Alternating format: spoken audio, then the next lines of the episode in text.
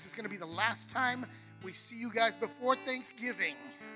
Okay, how many have been jogging?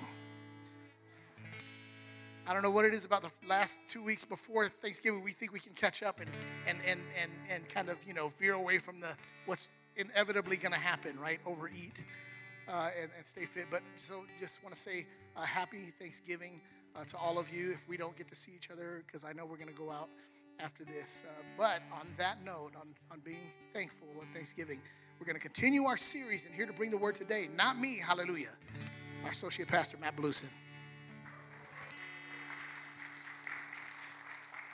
Thank you, Pastor Roland. Like Pastor Rose said, my name is Matt. I'm the associate pastor. Thank you for joining us for the Reboot series. And we're doing this series because sometimes we just need a whole new way of thinking. If you think about a computer, sometimes it gets frozen, it gets stuck, the processes stop working, and that's when you hit a reboot. Well, we can do the same things in our minds and in our hearts by the grace of God. We establish that whole new way of thinking. But since Thanksgiving is coming, some of us can't stop thinking about Thanksgiving. Maybe you're excited about the food. Maybe you're hosting. Maybe you have to cook something and you have to plan, not just on how to cook it, on the timeline of how to do that. Because Thanksgiving meals take a long time to prepare. But you also have to plan that trip to the grocery store. It's like walking in to chaos, right? More chaotic than F1 on Thursday. There's a lot going on. We have to be ready for that. So imagine this for me, if you would. You are about to partake of a meal on Thanksgiving. You're there, ready to eat, and then someone asks you to pray. And maybe you're very confident, you're just a hero, strong in the faith, and you react like, Yes, I am ready for this moment, ready in season and out of season. Maybe you panic a little. Like, oh my gosh, what am I going to say? Uh, thank you, God. God is great. God is good. Thank you, Lord, for this food. Amen. Rub a dub dub. God bless this grub. But you eventually take a deep breath and then you start to pray. So when you start to pray, what are the first words out of your mouth?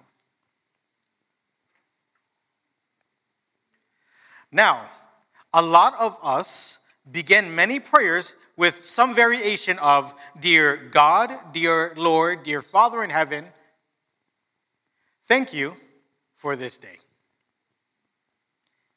But you ever wondered why we do that? Because when Jesus taught the disciples to pray, for example, in Matthew 6 and in the Sermon on the Mount, he didn't say, Our Father who art in heaven, thank you for this day. So when did we adopt the practice of thanking God for this day? We're also thankful for this day, and I'm thankful for this day, but why do we say thank you for this day? And if we think about it, it probably finds its root in the book of Psalms in chapter 118. Because Psalm 118, verse 24 says, This is the day that the Lord has made let us rejoice and be glad in it. That's probably where we find the origin of this practice in prayer to thank God for each day. Because if God made each day, then we should have a reason to rejoice and be glad each day. And if we have a re- reason to rejoice and be glad each day, then we can therefore be thankful for each day. Hence, thank you, God, for this day. But we don't feel thankful every day do we? We don't always want to rejoice and be glad. In fact, sometimes we want to raise our voice and be mad. Sometimes we want to make the choice to be sad. So, what do we do when we don't want to rejoice and be glad, when we don't want to be thankful? Is it really possible to be thankful every day? And that's what we'll talk about today. So, join me as we pray. Totally unintentional, but we're going to roll with it. All right, let's pray. Dear God in heaven, Thank you for this day. And I thank you that you are fully aware of the fact that we don't feel thankful every day. And instead of judging us for that, you want to give us a reason to be thankful every day. So, Holy Spirit, I pray that you would come and take over and teach us in a way that only you can by sowing your word into the deepest parts of our heart, that we might know why we can be thankful every day and how to do it. I thank you for this, my God. In Jesus' name, amen and amen. So today our main text is Psalm 118. Let me grab this music. No, oh, that's okay. I'll just use my phone. It's in my pocket. So 118 is filled, it overflows with thankfulness and with gratitude. And we see this as we open up to the psalm. Now, Psalm 118, it's not credited to an author like some of the other psalms are. Some psalms say Psalm of David, others say sung by the sons of Asaph. Uh, one psalm was written by Moses. So we don't know for certain, pretty certain that this was written by David. And there are different reasons for that. We'll examine. Thank you, Pastor Roland. I'm thankful for you, Pastor Roland. How many of you are thankful for Pastor Roland? I love that guy. I saw the road. anyway, that's why I trust him. Anyway, yeah, yeah, yeah. So there are things in this passage that make us believe strongly that this is very likely written by David. It's also referenced in Ezra chapter 3. So in Ezra chapter 3, they are rebuilding the temple of God. It's the second temple after the people return from exile. And then they praise God according to the ordinances of David, as we're told in Ezra 3. Immediately after that statement, they begin to sing this psalm. So imagine how important and how impactful this psalm is, because they're about to dedicate the temple, which is a very big deal. This is the centerpiece of their faith in God. It is a national symbol of pride. They're thinking about the fact that God has restored their country. So now, in this momentous occasion, they are singing this psalm, Psalm 118. And this psalm eventually became a part of a series of six psalms that Jews would sing or recite or pray on important festivals or holidays. It's called Hallel. You got to have the Hallel.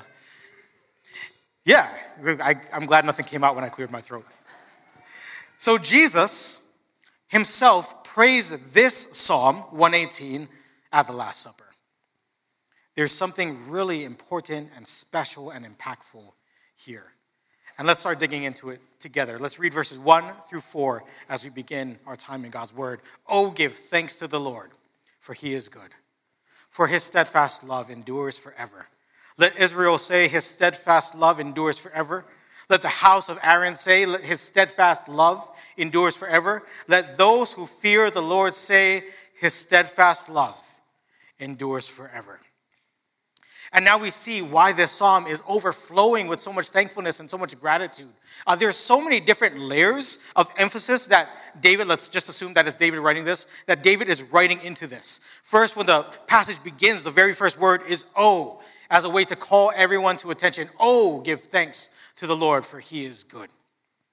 And then the psalm begins redundantly and repetitively on purpose uh, we've said before that sometimes, in order to create emphasis and exaggeration, an ancient writer would uh, repeat a phrase over and over and over again because they can't be like us. They don't have word processors. They don't bold something, underline something, italicize something. Instead, they repeat it. That's another form of emphasis. So the writer, probably David, says, Give thanks to the Lord, for he is good. His steadfast love endures forever. And then he calls out for audience participation. How many of you like audience participation? Yeah, we like audience participation. We roll like that. So he calls out to Israel, let all of Israel say, his steadfast love endures forever. Let the sons of Aaron say, his steadfast love endures forever. This represents the priests and the Levites who work at the temple, who do the ministry of God. And then he says, let all those who fear the Lord say, his steadfast love endures forever. And that's my favorite part because that would have included all of us. Most of us aren't Jews, but in the Old Testament, the people who had converted to faith in God through entering covenant with Him would have been included in the statement, intentionally, by the way. Let all those who fear the Lord say His steadfast love endures forever. So it's like David is standing on stage and saying, Right side say, that, that's, that, that's kind of long. But it does remind me of a performer at a, at a concert, a hype man, a rapper, doing something along the lines of, Right side say, Jesus. Jesus. Say, Jesus. I like it. Left side say Jesus. Jesus. Say Jesus. Jesus. Something like that. God wants us to praise Him that way, emphatically, with loud praise, unapologetic and unashamed. And the reason why we praise God that way is because His steadfast love endures forever. Other translations use the phrase, His mercy endures forever. Many of us who have a background in church have heard the phrase, God's mercy endures forever. But as I studied this passage, one thing I found really cool is that the word endures isn't actually there in Hebrew. The word endures was added by English translators to preserve the thought of the author of the psalm. And it's a good choice. I agree with the choice. Most scholars agree with the choice because it lets us know that God's mercy, his love, it will last. But if we were to entertain a very literal translation of the text for a moment, that translation would say, God's steadfast love is forever. God's mercy is forever. And the reason why God's steadfast love and mercy are forever, because they are themselves rooted in God who is forever. God is without beginning. God is without end. God is the first cause, the uncaused cause, who not only is eternal, but he holds eternity in the palm of his hand. And out of the, or, out of the heart of this God originate love and mercy that know no beginning and know no end because God knows no beginning or knows no end. That is the steadfast love and mercy of God. Isn't that just an incredible thought? And it's an epic thought, but it's not our daily experience. There are plenty of days in which we don't want to be thankful. There are days in which we don't want to be thankful. And I think we can see the psalmist allude to this in verse 5, where he writes, Out of my distress, I called on the Lord. And now it's like a movie that you already watched because we know the ending. We know that the Lord rescued the person out of this distress, but it doesn't change the fact that the distress was there in the first place. David's not denying this, he's not hiding this, and this distress is great distress. This word, distress, in Hebrew also, funny enough, occurs just two chapters before in Psalm 116. And in order to fit the context of that passage, this same word that's distress here in Psalm 118 is translated into a different word in Psalm 116. Some passages, some translations, excuse me, use the word straits, referring to a straight, a narrow passageway of water in which a ship must travel. Many straits were very treacherous because of the forced passage of water. The currents, the rocks made it hard for ships to navigate. Other translations will use the word pangs. A pang is a sharp pain. And these particular narrow passages and pangs are the passages and pangs of Sheol, the realm of the dead. So it isn't a stretch at all to say that this distress is distress that makes us feel like we're going through hell. This distress is distress that hurts like hell. And some of us have felt distress of that kind before. And if we continue reading on in the psalm, we see why the person who wrote this felt this way. Verse 10, we'll read parts of verses 10 to 13. This is what they say All nations surrounded me. They surround me, surround me on every side. They surround me like bees. They went out like a fire among thorns. I was pushed hard so that I was falling. And now we start to see why this is very likely David, because he knew what it was like to be literally surrounded by enemy nations. And these nations aren't just standing there around him, mean mugging him. They aren't just giving him dirty looks and stink eyes. They aren't just gossiping about him or whispering about him. These nations that surround him want to take his life and take his people. They want to kill him. And because of that, it feels, he says, like being surrounded by bees because you don't know where the next painful sting is going to come from. And he says it feels like there is a fire spreading and it's out of control and it's burning up all this dry area around me. And because of that, David, the mighty warrior, David the king, David the champion of the people of Israel, who people shouted out and sang, saying, David slayed his ten thousands. This David, feels like he's falling and broken and overwhelmed. And sometimes we feel like we're falling and like we're broken and like we're overwhelmed because we encounter things that cause great distress.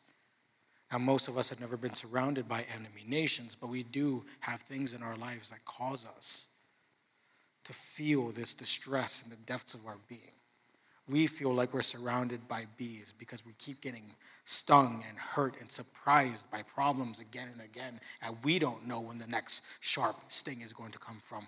We feel like our problems are like wildfires because they keep growing and spreading, and they're outside of our control. And as a result of this kind of distress, we feel overwhelmed and broken. I felt like this a little over a year ago when I was involved in a very severe car accident. And most of you know the story already, but for those of you who don't, I was driving southbound on the 215 just a few minutes away, and I took the Tropicana exit going south on Jerry Tarkanian. I live in the area. I had passed through this intersection between the Jerry Tarkanian and the 215 and Tropicana literally hundreds of times. So on this morning, the light turns green, and the car next to me starts to drive, and I start to drive, and suddenly it feels like there's an explosion.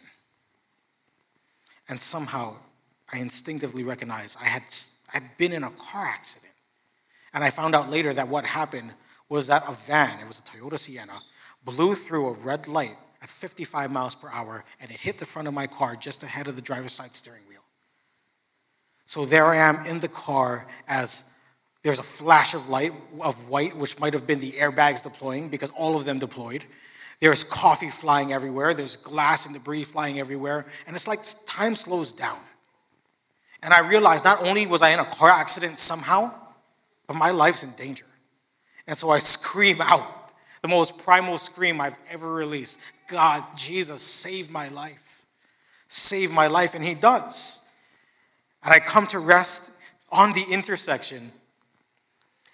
And then the problems begin to spread. Because I get out and I feel the adrenaline rushing through my body. And in spite of the adrenaline, I'm in so much pain. And I realized later that I'm just covered in bruises across my body where the seatbelt is, near my neck, shoulders. So I go to the ER. And when I'm at the emergency room, they test me for different things. They test my bones and they test my blood pressure. And I found out while I was there that when you visit the ER and they test you for all these different things, you're going to get different bills. I thought it was just one bill. But no, there are plenty of bills. There was a bill for the x ray and the x ray technician, and a bill for the doctor, and a bill for the hospital. And I wasn't responsible for the accident, so I wasn't responsible for paying the bills. So I was supposed to wait for the insurance, but the insurance was taking long. So all these bills hung over my head indefinitely, calling me to collect and calling me to pay, even though I wasn't responsible. They're just waiting there, waiting to damage my family's credit waiting to make it difficult for us to live in our home or buy another car, which, by the way, I also had to do. The RAV4 that I was driving was almost paid off. We had taken care of it. Our plan was to make it a forever car. Instead, it was a for never car. And we had to buy another car, which thankfully I was able to find a good deal because where All J worked at the time. Shout out to All J. And yet, we had to buy that car at the height of the market. And instead of having a car that we were almost done paying off, now it's like the payments reset. And problems like this continue to spread and spread and spread and over and over and over again. It's actually not done. The insurance conversations, they're almost done. But to this day, over a year later, still not done. And I felt at times during this whole ordeal like I didn't want to be thankful. And many of you have faced situations that made you feel the same way. Some of you have faced worse, and some of you are facing worse right now because there are problems in your health or in the health of someone you love, and it just won't go away no matter what you do. Or you're facing dire financial issues with real things at stake, and you don't know where the answer is going to come from the list of potential problems go on and on and on, and yet the fact of the matter remains there are plenty of days on which we don't want to feel thankful. But there is a reason to be thankful every day. There's absolutely a reason to be thankful every day.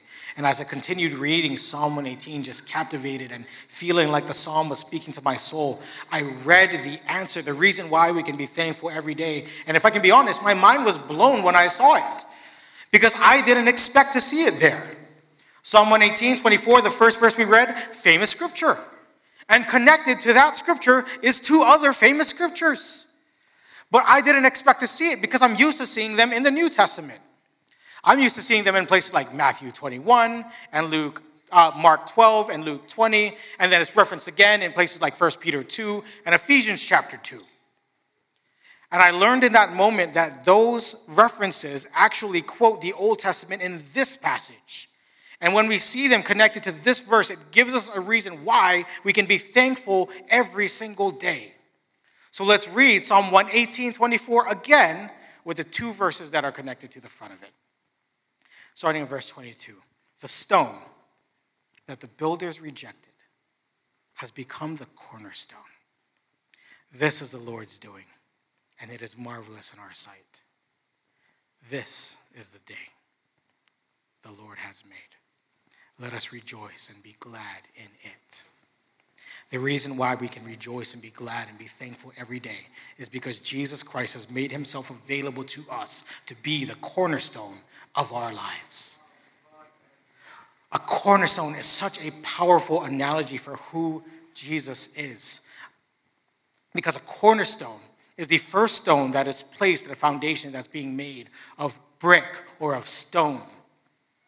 And now, when it's placed, they usually choose, by the way, the, the best looking brick or the best looking stone in the pile of bricks and stones, because now it's going to bear the weight of everything else. It is the perfect model.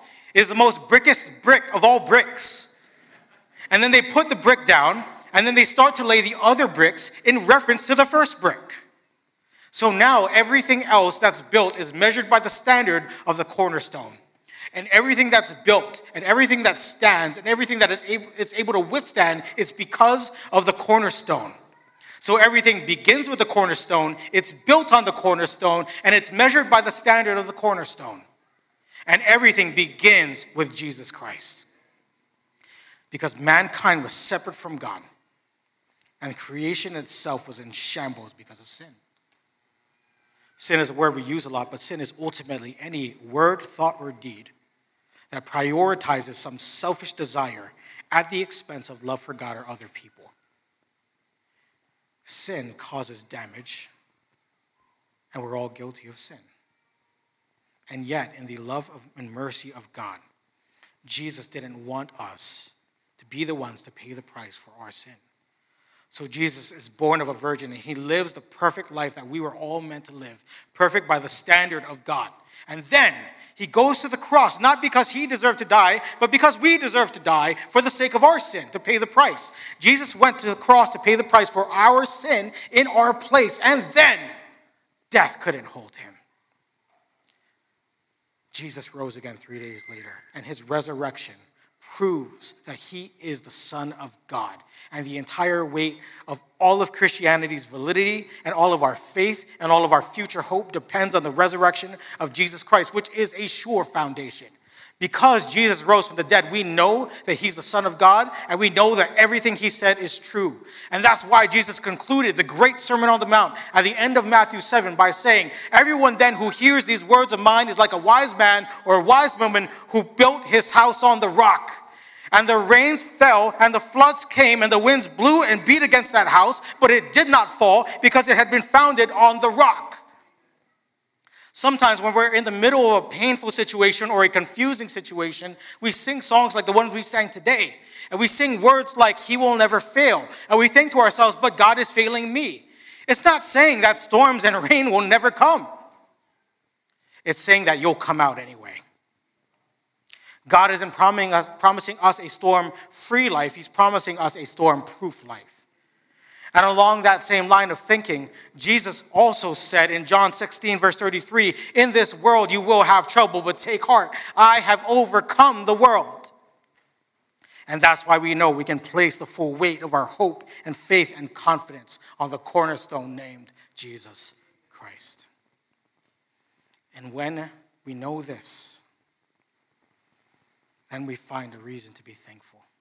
And on days on which we don't want to be thankful, we can remember that Jesus is our rock.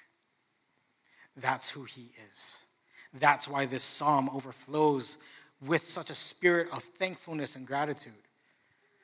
It starts out with that phrase Give thanks to the Lord because he's good, and his steadfast love endures forever. And it actually ends in verse 29 with the exact same phrase Give thanks to the Lord because he is good, and his steadfast love endures forever. And in doing this, David actually sets up a form of rhetoric or literature called a chiasm. Anyone hear the word chiasm before? so, a chiasm is a structure in which the thoughts and ideas presented reflect one another. And it reflects each other at the beginning and at the end. And what this does is it, ref- it emphasizes, again, the ideas that are repeated in the chapter. And in addition to re, re emphasizing the ideas that are repeated at the beginning and the end, it also actually brings emphasis and focus to the idea in the middle. So there's something important for us to take note of in the very middle of Psalm 118. Now, in verses 24, we found out why we can be thankful every day. It's because of Jesus, it's because He's the cornerstone. And if we read verses 14 and 15, we'll figure out how to be thankful every day. Here's what they tell us The Lord is my strength and my song, He has become my salvation. Glad songs of salvation are in the tents of the righteous. So when we have these days on which we don't want to be thankful, we can fill our hearts with praise. We can fill our homes and our cars with songs of thanksgiving. We can do things to remind ourselves of the goodness of God. We can surround ourselves with these reminders that God is good and that God is faithful and that our hope in Jesus is secure, not just through our lives, but also forever. Aren't reminders helpful? Anybody else here thankful for reminders? I am thankful for reminders like text messages, like alarms on my phone, like alerts, like a task list. I'm thankful that God sent my wife from heaven like an angel to remind me of things. And sometimes, when life causes us to forget, we simply need to be reminded of what is already true. And when life causes us to forget the goodness of God in Christ Jesus, maybe we just need to remember how good He really is. This particular verse gives us a powerful idea for a reminder songs, music, because music can remind us of the gospel. And can, music can remind us of the promises of God and the hope that we have in Him. And music can lift our spirits. Music can remind us that Christ is my firm foundation, the rock on which I stand. And when everything around me is shaken, I've never been so glad. Music can remind us that Christ, on Christ the solid rock I stand, and all other ground is sinking sand. That's the kind of thing that music can remind us of. Music can remind us of the amazing grace. How sweet the sound that saved a wretch like me. I once was lost, but now I'm found, was blind, but now I see. Those are the things that music can remind us of. And another powerful reminder is prayer. I imagine a lot of people in this room are going to pray before eating this week. Pray before eating on Thanksgiving this week, or on whenever you celebrate Thanksgiving. When you have that moment of prayer, actually allow it to give you a moment to pause and just count your blessings. Ever since that moment, when the car hit me and I realized that God saved my life, and I'd wake up the next day and I'd pray, Lord, thank you for this day. It's taken on a whole new meaning. Because God didn't need to give me this day. My days could have ended on July 7, 2022, at about 9:45 in the morning. And yet, here we are. God didn't need to give me this day. God didn't need to give you this day. It's in his sovereign prerogative, however, he in his eternal glory has seen it fit to give us this day. Lord, thank you for this day. Prayer reminds us of how good Jesus is. The Word of God can remind us, each other, of how good Jesus is. No one is meant to follow God alone. We're meant to follow God in community. In the Every Nation family, we say that we fellowship with the church. We fellowship with other believers because we're meant to follow Jesus as a group. And as we follow Jesus as a group, sometimes we need to remind each other of how good God is. This doesn't mean our friendships are robotic. Like, hey, brother, did you know that God is good all the time? All the time, God is good.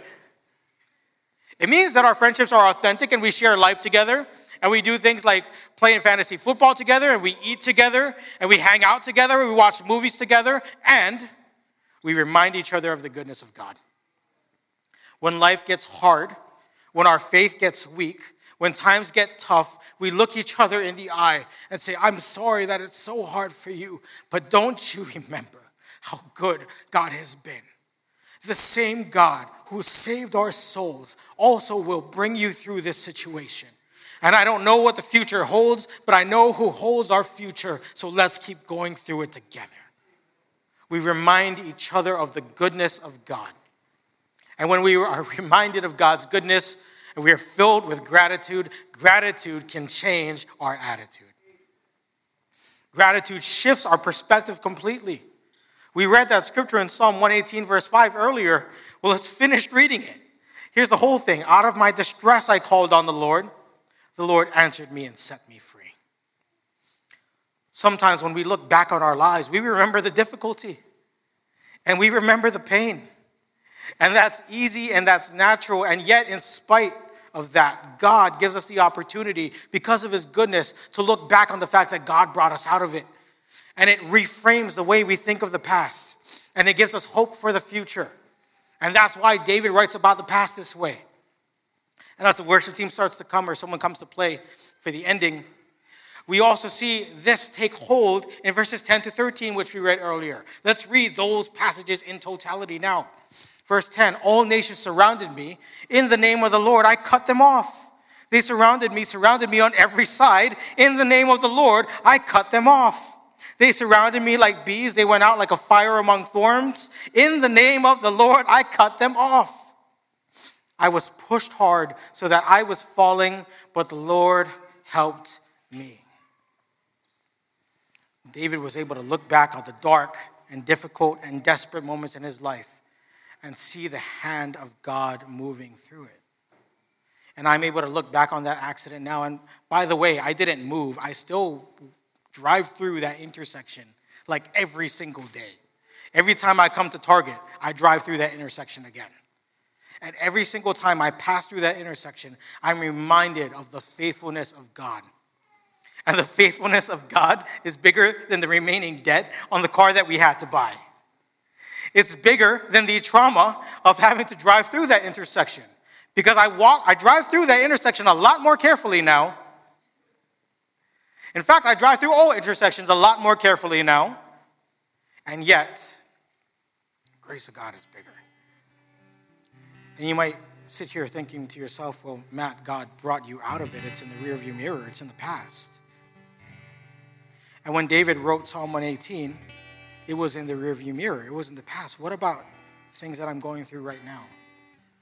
What about the dark and difficult days that I'm facing? Gratitude can change our attitude in the middle of those days too. I told Jerica, I was so excited about reading this passage. And I, I told Jerica, this has instantly become one of my favorite three or four Psalms in the world. So it's this one, Psalm 118, and two that are back to back Psalm 90 and 91. Psalm 90, written by Moses, teach us to number our days that we may gain a heart of wisdom. Psalm 91, he who dwells in the shadow of the Most High. It's, it's those Psalms. And the other one, which is probably number one, it's a classic. Psalm 23. And halfway down through Psalm 23, David writes in verses, I'll just do the whole thing. I'll do the whole thing. Verse 1 The Lord is my shepherd. I shall not want.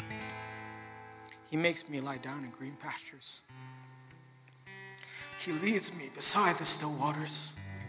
He restores my soul. He leads me down paths of righteousness for his name's sake. And here comes the dark and difficult part. Verse 4 Even though I walk through the valley of the shadow of death, I will fear no evil, for you are with me. Your rod and your staff, they comfort me. You prepare a table before me in the presence of my enemies. You anoint my head with oil. My cup overflows. Surely goodness and mercy will follow me all the days of my life, and I will dwell in the house of the Lord forever. That psalm was written in the dark and difficult days, at the worst moment of David's life, probably. Very likely when his own son started a civil war and was chasing his dad to kill him. And at that moment, though I walk through the valley of the shadow of death, I will fear no evil. You, God, are with us. So gratitude can change our attitude. And in spite of the things that we do face that are very real, it is fully possible to be thankful every day. We can be thankful every day because Jesus Christ has made himself available to be the cornerstone of our lives. And some of us here this morning need to make the decision to build our lives on Jesus, to live with him and to live his way. Everything is measured by the standard of the cornerstone. And if you will build your life on the cornerstone, that is Christ, according to his standard, you will build a storm proof life. I can say that because I've been through storms. I just talked about one storm, and that was a light storm. I've Been through hurricanes. There are people in this room who have been through hurricanes. And in spite of that, on Christ the solid rock I stand. All other ground is sinking sand. I want to invite you, if that's you, to build your life on Jesus. And the rest of us, if we've already made that decision, just need to remember that Jesus is our rock. We can't be shaken because he cannot be shaken. Would you pray with me? Lord, thank you again for this day. This day on which you want to talk to us and speak to our hearts, our hearts and encounter us and show us how it's possible to be thankful every day. So, Lord, I pray that you would help us do that. Help us to build our lives upon your love because it's a firm foundation. Help us to remember that you are the rock that we can place our hope on. And as heads bow, or remain bowed and eyes remain closed in this place, if you're here and you know you need to make the decision to build your life on Jesus Christ as the cornerstone. That might mean becoming a Christian. You might think of that as being born again or getting saved. This means you want to follow Jesus and start a relationship with Him today. To make Him Savior and to make Him Lord, which means He will save you and He'll show you how to live. If that's a commitment you're ready to make today, then on the count of three, I invite you with heads bowed for everyone except me and a few life group leaders and members of our team looking around. Everyone else remaining, uh, keeping this a safe place for people to respond. But if you want to start that relationship with Jesus, would you raise your hand on the count of three? One, two, three. Anybody here? Praise God. Praise God. I see you. Anybody else? Anybody else? All right, here. Let's do this. Praise God. I see you. Let's do this. Those of you who rose your hand in this moment, I want to invite you to say a prayer. The book of Romans says in chapter 10, verses 9 and 10 if you confess with your mouth that Jesus Christ is Lord and believe in your heart that God raised him from the dead, then you are saved.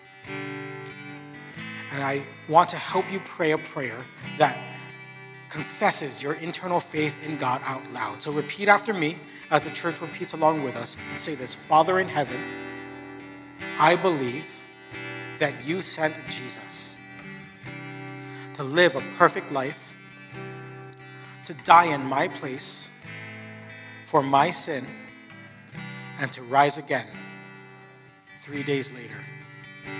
Jesus, I believe that you are God the Son. I believe my hope is in you. And I believe that you'll show me how to build. So help me to live for you and follow you all the days of my life. In your name, Jesus. Amen. Amen. Church, can we give a hand to those who made that decision this morning? Praise God. Praise God. Life with Jesus starts now and it lasts forever.